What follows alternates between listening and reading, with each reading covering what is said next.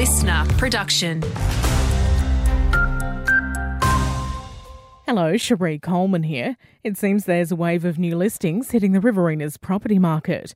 Realestate.com.au has 34% more homes and units for sale locally compared to the same time last year. PropTrack's Angus Moore says buyers are being spoiled for choice. In regional New South Wales, we've seen improvements in choice available as some of that demand that we were seeing during the pandemic has waned a little bit.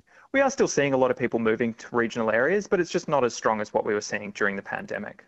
Some promising early results from the state government's war on feral pigs, aerial shooting, along with increased ground trapping and baiting, has seen over 33,000 culled across inland New South Wales in the space of just four months. More than 2,000 property owners are working with local land services to target the pest. Leeton Council scored a hefty funding package to develop a blueprint supporting housing and transport growth. What it's looking at doing is um, looking at our growth areas and how we actually get the services to those growth areas to ensure that we grow into the future. That's Director of Economic and Community Development, Michelle Evans. The master plan's set to be completed early next year. And around a thousand students from schools across Wagga and Narrandera will participate in bus safety classes from today.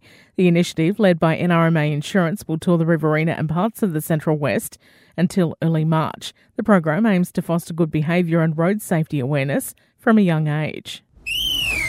Having a look at sport now, the Riverina Rep cricket side is still celebrating after taking down Greater Illawarra by 12 runs to claim the Country Bash title. It was thanks in large part to stellar performances from Ethan Bartlett and Sam Gainsford. Closer to home, ladder leaders Wagga City took a Duckworth Lewis Stern win over St Michael's in a shortened clash at McPherson Oval. Wins also for RSL and South Wagga. In the Griffith District, Compexies took down Diggers by 44 runs in their two-dayer, and Legs got the better of Hanwood in the one-day clash. And Hay continued their winning streak in the Crete Cup, bowling out West Wyalong just two runs short of their own total of 144.